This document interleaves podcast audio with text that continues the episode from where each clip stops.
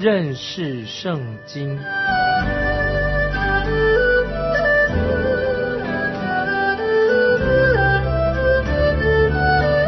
认识上帝的话，把上帝的话带到全世界。本节目是由认识圣经机构和环球广播电台联合制作，欢迎收听。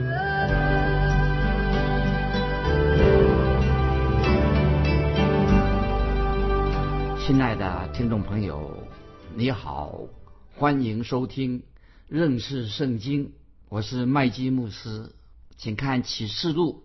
启示录二十章十一节，启示录二十章十一节说：“我又看见一个白色的大宝座，与坐在上面的，从他面前，天地都逃避，再无可见之处了。”再念一遍启示录二十章第十一节，我又看见一个白色的大宝座，与坐在上面的，从他面前，天地都逃避。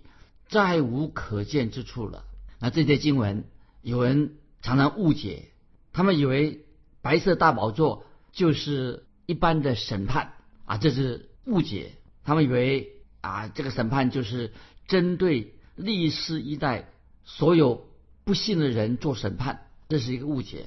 意思就是说，他们认为在那个时候，所有蒙恩得救的人已经复活了，这也包括了。那些度过大灾难时期的人，这里说到第二次的复活是针对那些后来信主的人，因为这个时代，这个时代是很公平的，又公正的来对待救恩以及有善心的人。那么注意，我们要慢慢的做解释。曾经有一个人在临终之前。他就睡对我说啊，这个人快要离开世界了。他就对对我说：“麦基牧师，你不必跟我讲关于我死后未来的事情。我相信神是公平的，神是公义的，他会看我自己一生所做的善行。”他这样对我说。但是我立刻很严厉的也说安慰的话，我直接来对他说：“你说的没错，我们的神。”是公义的，是正直的，他当然会让你叙述你自己在这一生所做过的善事，你以为是善事，但是我要告诉你，在神审判的时候，没有人能够靠着自己的善行来得救，我们是靠恩典得救，没有人能够靠着自己的行为得救。当你站在神面前的时候，在他的公义的光明中，你的善行是毫无功效的。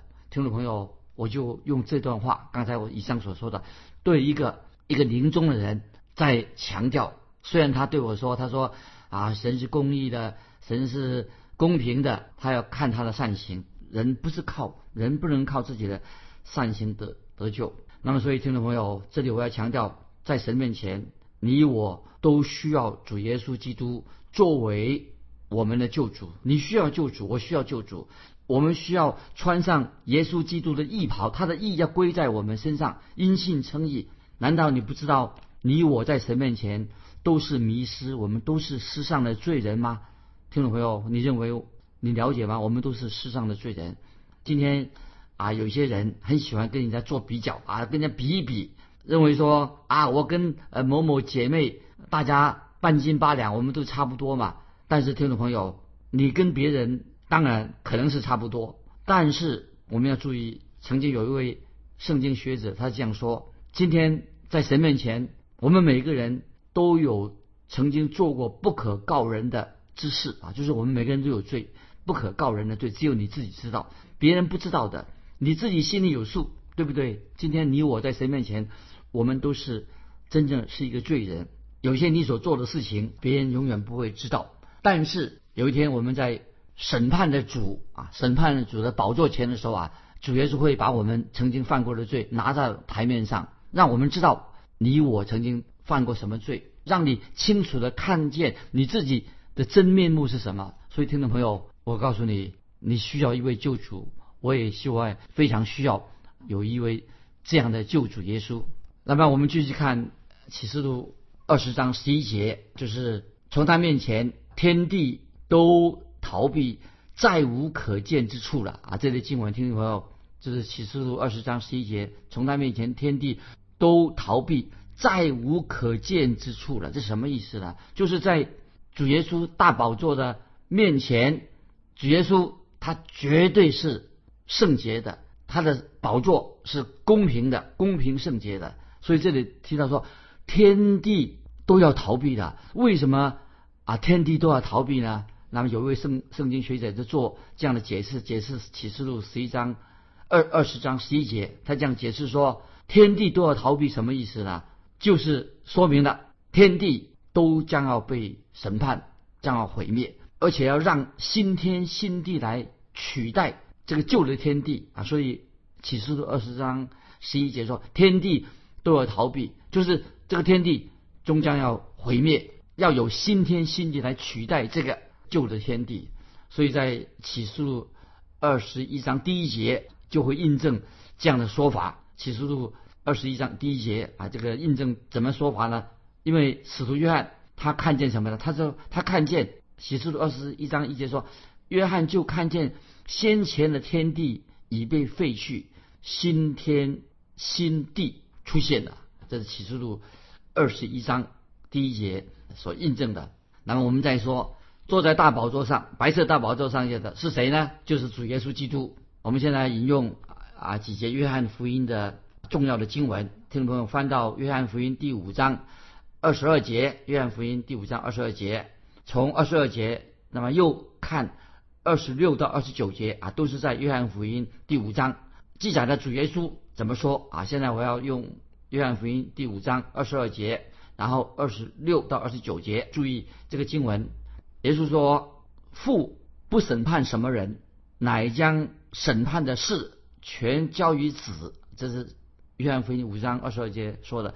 那么再看二十六到二十九节怎么说？五章二十六、二十九节约翰福音，因为父怎样在自己有生命。就是给他儿子，也照样在自己有生命，并且因为他是人子，就是给他行审判的权柄。你们不要把这事看作稀奇。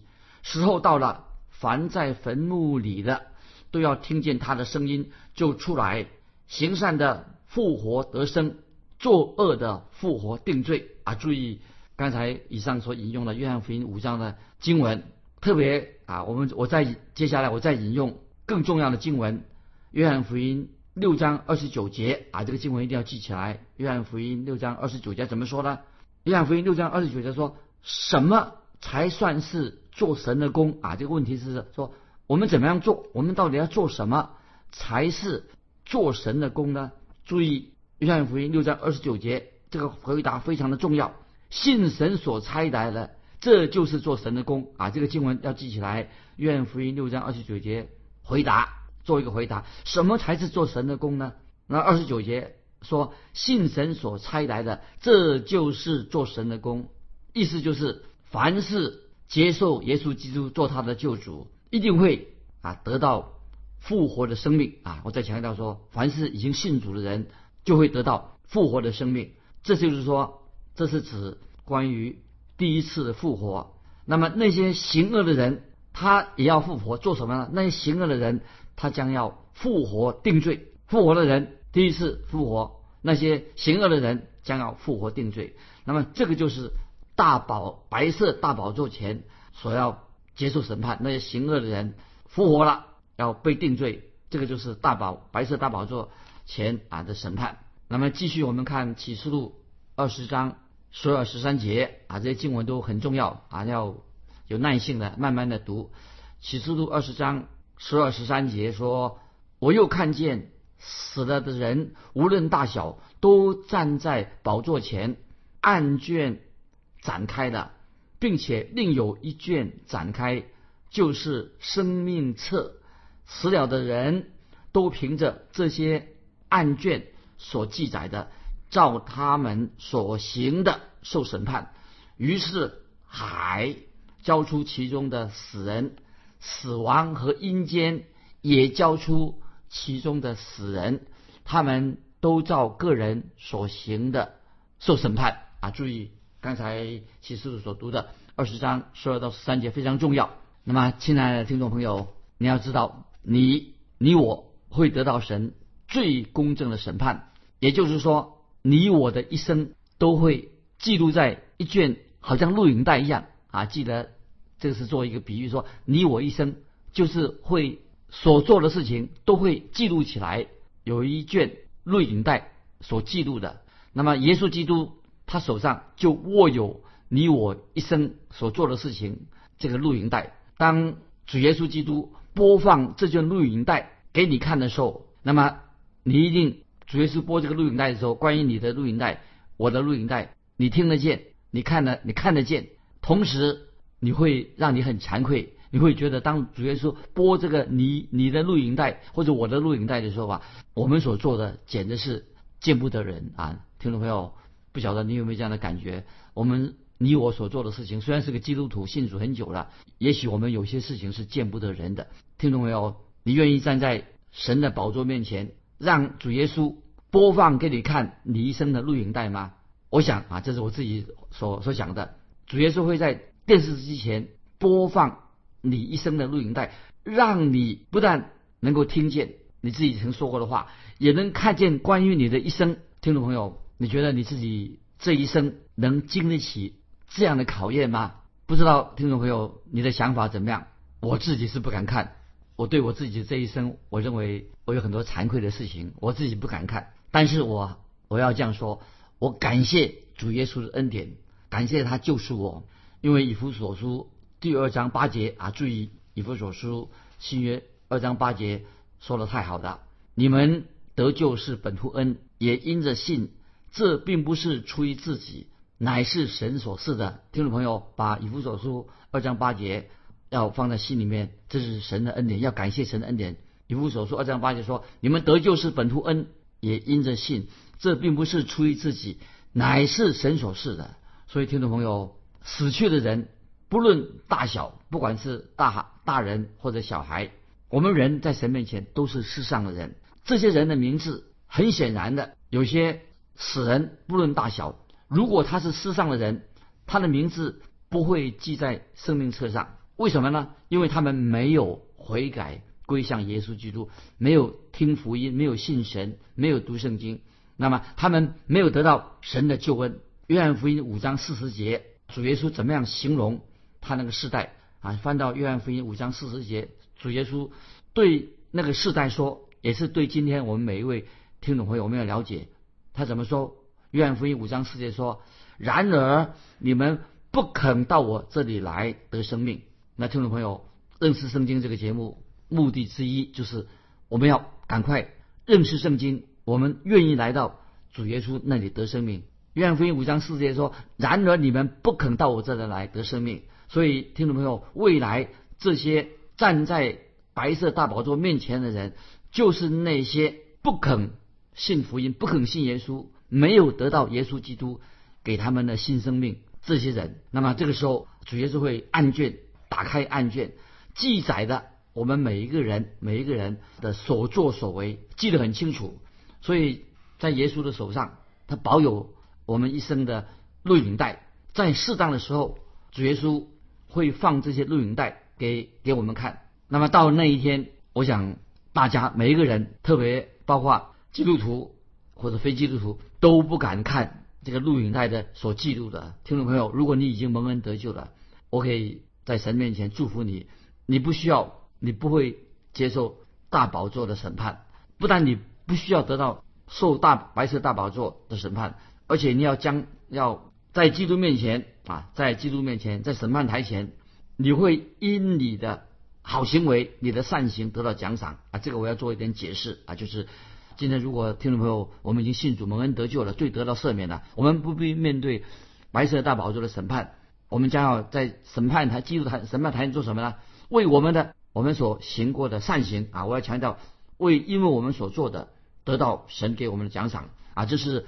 哥林多后书五章第十节所说的啊，我们回去看啊，哥林多后书五章是怎么说啊？有记载关于白色大宝座审判，这审判什么？是为那些世上的人拒绝耶稣基督福音的人，自以为是的人，这些世上的人，很多人就要按照他们的言行接受主耶稣的审判。所以，听众朋友，如果今天听众朋友当中还没有啊，你还没有信主，我觉得这是一个好的机会，赶快啊，你现在就要啊信靠主耶稣，悔改信耶稣，接受福音给你的恩典，因为神的审判一定是公义的，但是。没有人，没有一个人啊！我再说强调说，没有人可以靠自己的好行为、靠善心得救。人都是罪人，我们就是每一个人都是靠着神的恩典，耶稣基督定十字架，靠着十字架得救。不能不能靠自己的善心得救。那接下来我们看启示录二十章十三节怎么说？请看启示录二十章十三节：海交出其中的死人啊！这里说十三节说海。交出其中的死人，这什么意思呢？那么这是啊，可以我们可以这样说：今天很多人啊，他离开世界的时候做海葬啊，海葬啊，有的做树葬、海葬，那不是啊，不是在土葬，他做这个海葬。那么我们知道，一个人海葬做海葬的人啊，他的尸体会被海水融化掉，尸体不见了，因为海海水是咸的，会把那个人的尸体啊被海水融化的。但是很多做海葬的人，但是在主耶稣审判的时候啊，他将会从死里复活啊！人已经圣经上告诉我们说，人死了不是死了结束的，就算他是海葬啊、土葬什么葬的好，那么他将会人人都会从死里复活。那么这是神所成就的事情啊，一定会复活。那么为什么我们这样说？人虽然死了，身体有一天会复活的，因为我们身体啊，按照啊科学家告诉我们啊，就是。是由一些不同的元素所组合的啊，所以我们身体啊，身体人死了、埋葬了啊，或者海葬了，哦，腐化了，那么这些元素，那么有一天神会把它再组合起来就可以了。神，这是神造我们造人啊，用元素这个造我们这个身体，那神再把这个元和地上的元素再组合起来，所以是不是圣经里说坟墓将会交出其中的死人？啊，就是把这个人的原身体的元素，把它组合起来。这人死了，把再把这个死人之前的元素组合起来啊。所以我们看圣经里面说到死亡，看到阴间，死亡跟阴间是什么地方呢？很清楚的，就是所有世上的灵魂他所要到的地方。那么在死亡跟阴间这些世上的人灵魂所到之处，有一天要交出啊其中的死人，让他们。在神的面前接受啊神的审判啊就是这个意思。那接下来我们继续看启示录二十章十四十五节。启示录二十章十四十五节，死亡和阴间也被扔在火湖里。这火湖就是第二次的死啊！注意，我再念一遍啊。启示录二十章十四十五节，死亡和阴间也被扔在火湖里。这火湖就是第二次的死。若有人名字没有记在生命册上，他就被扔在火湖里。啊，注意这两个经文啊，听众朋友要注意。这里提到的阴间是什么地方呢？就是我们肉眼看不见的阴间，是肉眼看不见的，就是死人啊的亡灵，这死死人所在的地方。那么在阴间啊，我们肉眼看不见的这阴间，按照圣经分成两部分。阴间里面有乐园一部分啊，这个阴间有乐园，另外一部分是什么呢？就是受苦的地方啊。所以我的解释啊，阴间按照圣经，阴间有两部分，一部分是乐园，一部分是受苦的地方。那么我们可以参考路加福音十六章十九到三十一节啊，你回去可以慢慢参考。这是讲到乐园啊，一个是两部分阴间的两部分乐园。跟受苦的地方，《路加福音》十六章十九至三十节，你去看。当主耶稣基督他带领旧约的信徒啊，旧约已经过世的信徒，跟他一同升到天上的时候，那么在阴间啊，阴间乐园已经清空、净空了。就是当啊，这是我自己所了解的。当耶稣基督带领旧约的信徒与他一同升上天上的时候，那么就是。与基督一同升上天上的时候啊，阴间的乐园已经净空了。这个阴间的乐园呢，已经没有人了。那么这是啊，请参考以弗所书第四章八到十节啊，这个经文很重要，印证刚才我所说的。以弗所书四章八到十节怎么说？八到十节，以弗所书说，所以经上说，他升上高天的时候，掳掠的仇敌将各样的恩赐赏给人。既说升上，岂不是先降在地下吗？那降下的就是远生诸天之上，要充满万有的啊！这个经文再念一遍。所以经上说。他升上高天的时候，掳掠的仇敌将各样的恩赐赏给人。既说升天，岂不是先降在地下吗？那降下的就是远生诸天之上，要充满万有的。那么我们看主耶稣基督做了两件重要的事情。第一个事情，主耶稣在地上，他赐给我们世人一个重要的礼物。那什么礼物呢？他就带着旧约的圣徒，跟他一同升到天上去。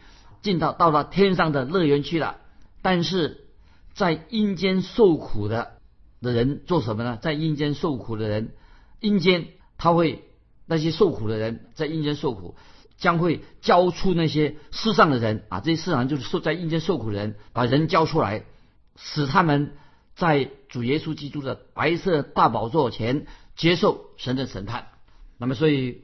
这里这里所要强调说，所有站在白色大宝座面前的人，都是世上的人，要接受为他们所作所为，要接受啊神的审审判。那么圣经很清楚的告诉我们，被审判这些世上的人，拒绝福音的人，藐视耶稣基督福音的人，他们就会被会最后扔在火湖里面？这个火扔在火湖里面，这个就是启示录说，这是第二次的死。那么这个地方。啊，也主耶稣把它称为啊，就是在看马太福音二十五章三十节，就是外边黑暗，外面的黑暗啊，外边的黑暗。马太福音二十五章三十节就是说明这是他们要被扔在火湖里面。那么这火湖就是第二次的死，也是主耶稣所称为外边黑暗的地方。那么是象征什么呢？就是这个就等于是火湖啊，外边黑暗的地方，火湖当然。是一个非常非常恐怖、悲哀的地方。那个地方啊，为什么说外面黑暗的地方？就是那个地方是永远与神隔绝的地方。那么就是跟神从今以后永远的分离的啊。所以听众朋友，这里我要强调说，死亡是我们人类最大的敌人。但是死亡终有一天会完全被消灭的。那么将不会有人说。啊，就是哥林多前书十五章二十二节这样说：那个时候，未来的新天新地将不会有人说，在亚当里的众人都死了。将没有人说这个话，不会说在亚当里众人都死了，因为死亡啊是人类最大的敌人。所以在旧约圣经里面，何西阿书啊，现在要引用何何西阿书十三章十四节的重要的经文啊，听众朋友很重要。何西阿书十三章十四十四节这样说。我必救赎他们脱离阴间，救赎他们脱离死亡。死亡啊，你的灾害在哪里呢？阴间啊，你的毁灭在哪里的？在我眼前绝无后悔之事啊！这个何西阿书，先知小何西阿书十三章十节经文很重要。那么保罗在哥林多前书十五章二十六节跟五十五节啊，听我把经文记起来。哥林多前书十五章二十六节以及。五十五节，我现在念啊，这个重要的经文，二十六节这样说：紧末了所毁灭的仇敌就是死啊，这是哥林多前书十五章二十六节。那么五十五节说：死啊，你得胜的权势在哪里呢？死啊，你的毒钩在哪里呢？那么所以我在强调说，阴间就是失丧灵魂的监狱，他们要监禁在那里，最后将要不会扔进火湖里面。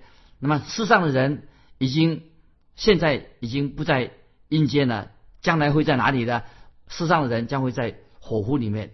那么这个地方是哪里的？就是撒旦受假先知和他的跟随者所要去到的地方。所以听众朋友，就最后我做这样的结论：如果人不接受神的生命，神是生命之源，他不接受不接受耶稣基督，那么他只有另外一条路走，就是永远跟魔鬼撒旦。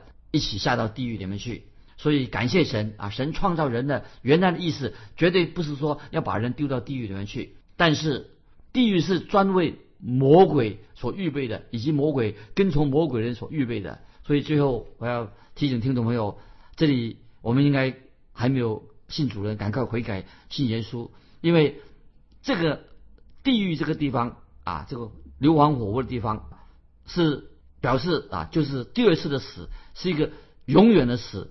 完完全全与神隔绝，是一个非常恐怖的地方。那么这不是神的心意，要我们去是为魔鬼预备的。今天我们就分享到这里。那最后，请听众朋友来信来分享，看看你能不能够说明我们如何啊，基督徒该如何向还没有信主的人说明地狱的可怕啊？欢迎你来回答来信。分享这个问题，我们基督徒该如何向还没有信主的人来告诉他地狱的可怕？该怎么办？啊，欢迎你来信分享，来信可以寄到环球电台认识圣经麦基牧师收。愿神祝福你，我们下次再见。